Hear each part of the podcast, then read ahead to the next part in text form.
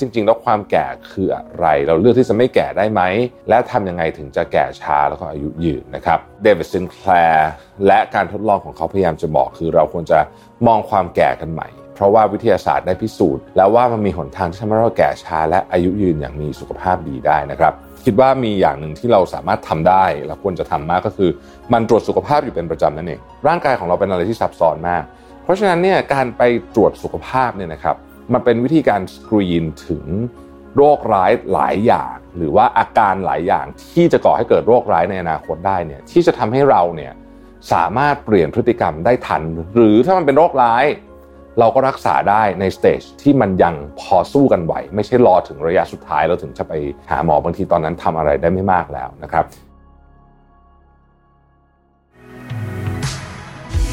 Mission to the Moon Podcast brought to you by Shutterstock ปฏิวัติวิธีการสร้างสารรค์แคมเปญขับเคลื่อนด้วยพลัง AI แม่นยำ ครบครัน เปลี่ยนไอเดียเป็นความสำเร็จได้วันนี้ที่ Number 24 ตัวแทน Shutterstock ในประเทศไทยแต่เพียงผู้เดียว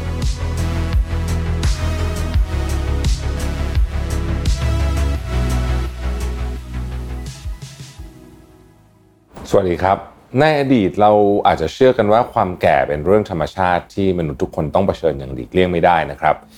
เราเข้าใจกันว่าเมื่ออายุเพิ่มขึ้นเนี่ยผิวพรรณเราก็จะค่อยๆเหี่ยวย่นลงร่างกายก็จะอ่อนแอลง แล้วก็โรคภัยต่างๆ ก็เพิ่มขึ้นตามอายุนะครับ นั่นคือความแก่ในแบบเดิมที่เราเข้าใจนะฮะแต่ว่าในปัจจุบันเนี่ยที่วิทยาศาสตร์ก้าวหน้าขึ้นไปเรื่อยๆเนี่ยนะครับความเข้าใจต่อความแก่ก็เปลี่ยนไปเช่นกันนะครับความแก่ไม่ใช่สิ่งที่เราต้องเผชิญอย่างหลีกเลี่ยงไม่ได้อีกต่อไป แต่เป็นข้อจำกัดทางชีวภาพ ที่เราสามารถต่อสู้กับมันได้นะฮะวันนี้ผมจะมาสรุปเรื่องราวที่น่าสนใจเกี่ยวกับ longevity science นะฮะหรือว่าวิทยาศาสตร์ด้านอายุจากดร. David Sinclair นะครับเจ้าของหนังสือชื่อดังเรื่อง Lifespan why we age and why we don't have to นะฮะเราจะไปหาคำตอบกันว่าจริง ๆ แล้วความแก่คืออะไร เราเลือกที่จะไม่แก่ได้ไหม และทำยังไงถึงจะแก่ช้าแล้วก็อายุยืนนะครับเรามาทำความรู้จักกับดร. David Sinclair สักนิดหนึ่งนะฮะ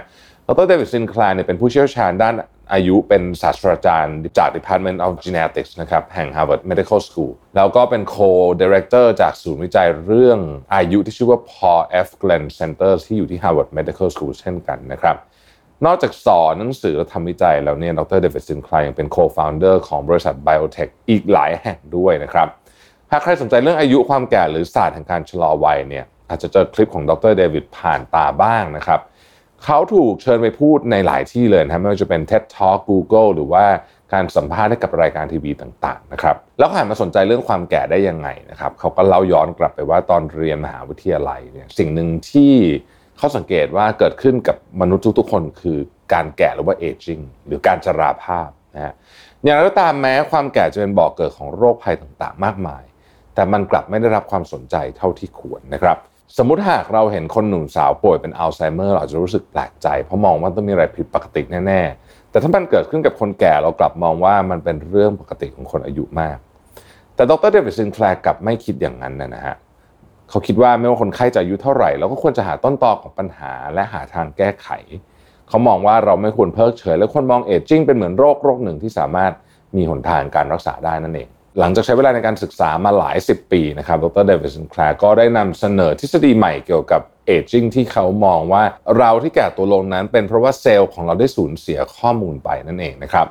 ร่างกายของเรามีข้อมูลทางชีวภาพอยู่ 2 ประเภท ประเภทที่ 1 เรียกว่า genetic หรือว่า DNA ซึ่งประกอบไปด้วย 4 ตัวอักษรนะครับ นั่นคือ A C G T ซึ่งข้อมูลชุดนี้เปรียบเสมือนข้อมูลดิจิทัลนะฮะซึ่งจะมีการอ่านข้อมูลอย่างแม่นยำมากนะครับ อีกอันหนึ่งเนี่ยเราเรียกว่าข้อมูลแบบ epigenome นะฮะซึ่งคอยทำหน้าที่อ่านเซลล์ในแต่ละส่วนว่าทำงานหรือไม่ โดยเซลล์ของเราจะมีเอกลักษณ์แตกต่างกันออกไปไม่ซ้ำกันนะไม่ว่าจะเป็นเซลล์ผิวหนังเซลล์หัวใจต่างๆนานาพวกนี้ โดยข้อมูลอันนี้เนี่ยจะเป็นระบบแอนาล็อกนะครับ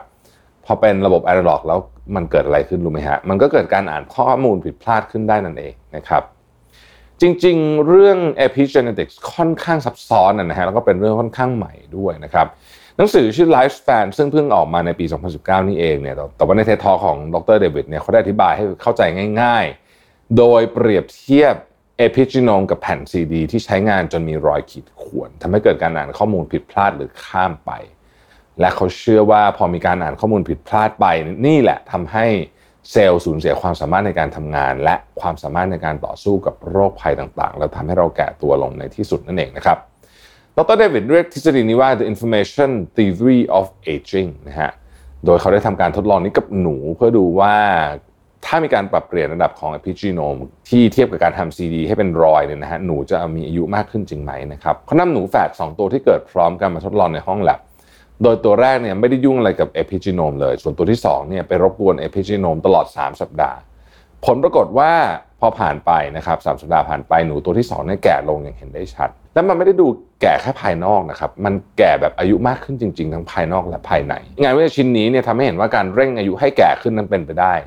และมันไม่ได้ขึ้นอยู่กับปัจจัยอย่างเวลาเพียงอย่างเดียวเหมือนที่เราเคยคิดมาในอดีต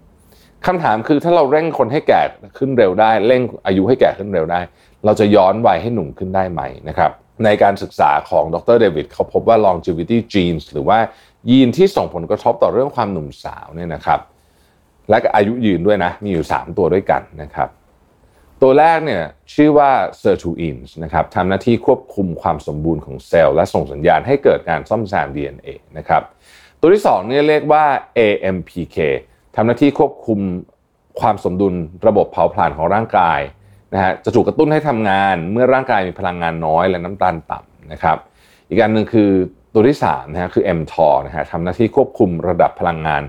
ภายในเซลล์ให้ไปในทิศทางเดียวกันนะส่งเสริมการเจริญเติบโตนะครับโดยการระงับ mTOR จะพาร่างกายเข้าสู่กระบวนการฟื้นฟูของเซลล์นั่นเอง อีกสิ่งหนึ่งที่ดรเดวิดให้ความสำคัญคือสาร NAD นะครับที่เป็นตัวคอย boost sirtuin ซึ่งในนั้นเนี่ยมีสารตั้งต้นที่ชื่อว่า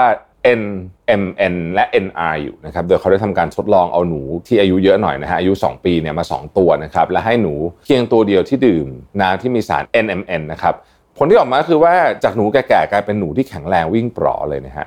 สิ่งที่เดวิดซินแคลร์และการทดลองของเขาพยายามจะบอกคือเราควรจะมองความแก่กันใหม่ เพราะว่าวิทยาศาสตร์ได้พิสูจน์ แล้วว่ามันมีหนทางที่ทำให้เราแก่ช้าและอายุยืนอย่างมีสุขภาพดีได้นะครับ พอเราเข้าใจเรื่องนี้เนี่ยทีนี้เรามาดูกันว่ามีวิธีใดบ้างที่ดรเดวิดพูดถึงนะฮะเราจะช่วยชะลอวัยได้นะครับข้อแรกคือการทำ IF หรือว่า intermittent fasting อันนี้หลายท่านก็คุ้นเคยกันดีอยู่แล้วนะครับว่า IF ช่วยชะลอวัยนะฮะสำหรับตัวดรเดวิดเองเนี่ยเขาทำ IF แล้วก็ทานอาหารเพียง 1-2 มื้อต่อวันเท่านั้นนะครับ อันที่ 2 คือการออกกำลังกายแบบ HIIT นะครับ High Intensity Interval Training นะฮะเพราะว่าการออกกำลังกายนี้เนี่ยจะทำให้ปลายสายของโครโมโซมที่เกี่ยวข้องกับอายุเนี่ยมันยาวขึ้นนะครับเวลาใครออกอยากออกกำลังกายแบบนี้ก็ลองไป search ใน YouTube ก็ได้นะครับคำว่า HIIT เดี๋ยวเราก็จะเจอเองนะครับอันที่ 3 คือลดการทานเนื้อแดง ลด processed food ทานผักให้เยอะขึ้นนะครับในการสัมภาษณ์หนึ่งของดรเดวิดซินแคลร์เขาบอกว่าให้กินผักที่ stress out หรือผักที่ เครียดและพยายามเอาตัวรอด เพราะพวกมันจะมีสารที่ชื่อว่า resveratrol นะครับซึ่งเป็นสาร antioxidant และช่วยลดการอักเสบมักพบใน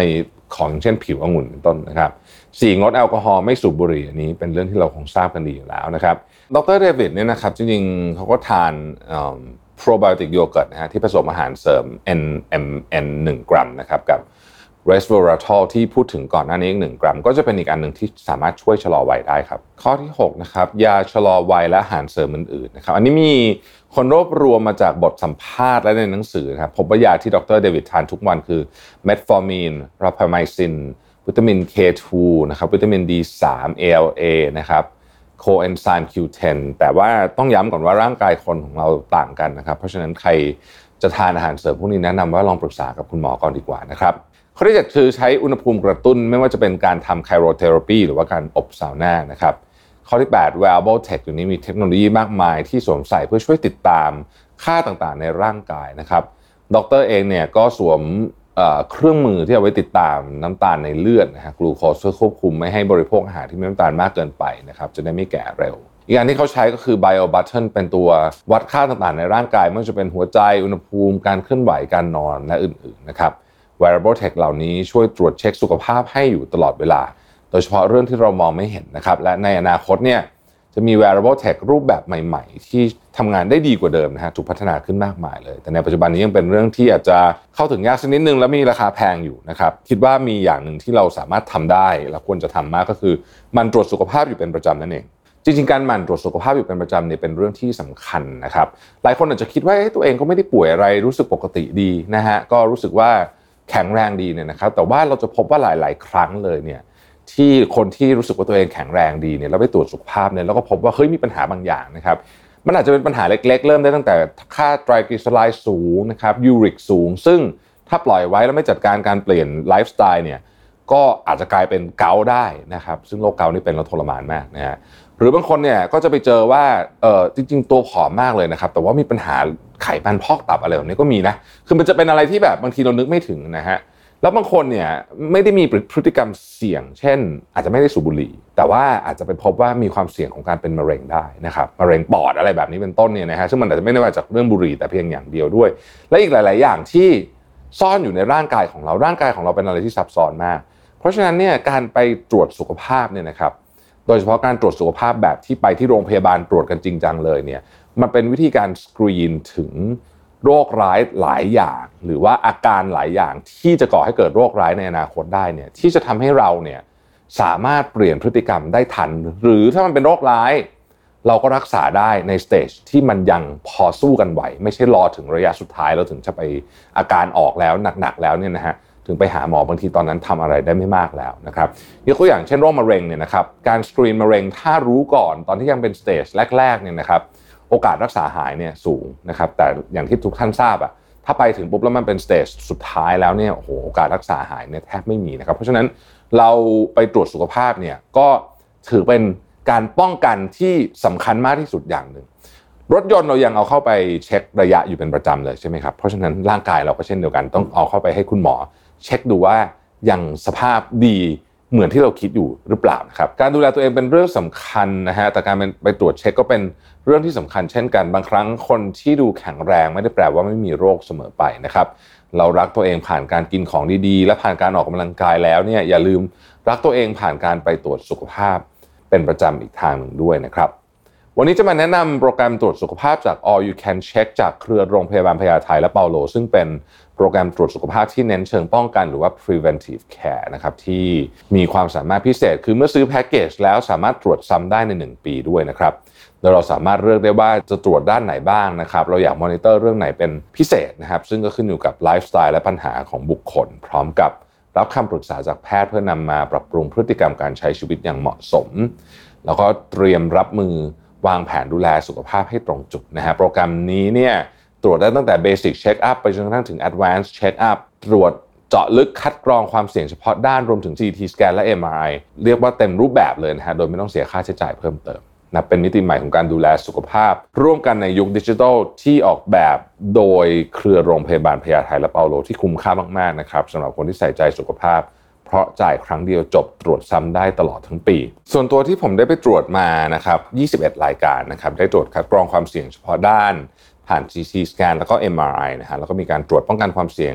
กระดูกและข้อด้วยนะครับ แถมยังได้รับคำแนะนำดีๆ จากแพทย์มาใช้ในการดูแลตัวเองด้วยนะครับ ว่าต้องระวังด้านไหนบ้าง ต้องเน้นการดูแลสุขภาพด้านไหนบ้างนะครับ และข้อมูลต่างๆ เหล่านี้เนี่ย เราสามารถ เข้าไปเช็คได้ในแอปพลิเคชันนะฮะที่ชื่อว่า Health Up นะครับแล้วเราก็เข้าไปดูผลในนั้นได้ สามารถย้อนกลับไปดูผลของเก่าได้ เพื่อเปรียบเทียบว่ามีพัฒนาการที่ดีขึ้นหรือแย่ลงยังไงด้วยนะครับ จริงๆก็ถือว่าสะดวกมากนะครับ แล้วก็ราคาของโปรแกรมนี้เนี่ยเริ่มต้นที่ 6,990 บาทสำหรับโรงพยาบาลเปาโลและ18,500 บาทสำหรับโรงพยาบาลพญาไทนะครับสามารถซื้อได้ตั้งแต่วันนี้ถึง 31 มีนาคม 2566 ครับ สำหรับวันนี้ขอบคุณที่ติดตามนะฮะแล้วเราพบกันใหม่ในตอนต่อไปนะครับ สวัสดีครับ Mission to the Moon Podcast Presented by Number 24 ตัวแทน Shutterstock ในประเทศไทยแต่เพียงผู้เดียว ให้ทุกการใช้งานลิขสิทธิ์เป็นเรื่องง่าย สร้างสรรค์ด้วยความมั่นใจ It's not stock it's Shutterstock